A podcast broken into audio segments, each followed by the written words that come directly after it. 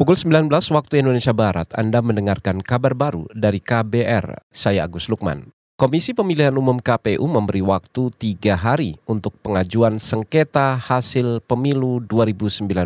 Gugatan ke Mahkamah Konstitusi bisa diajukan setelah KPU menetapkan hasil rekapitulasi suara nasional pada 22 Mei mendatang. Ketua KPU Arief Budiman mengatakan jika tidak ada sengketa, maka calon terpilih akan langsung ditetapkan pada 25 Mei. Namun bila ada sengketa, maka penetapan calon terpilih menunggu putusan Mahkamah Konstitusi. Hmm, kita lihat tanggal 25 itu ada pengajuan sengketa enggak? Kalau nggak ada, KPU punya waktu tiga hari berikutnya untuk menetapkan. Itu tadi Ketua KPU Arief Budiman. KPU optimistis mampu merampungkan rekapitulasi suara nasional tepat waktu. Saat ini KPU masih menunggu tuntasnya rekapitulasi dari tujuh provinsi.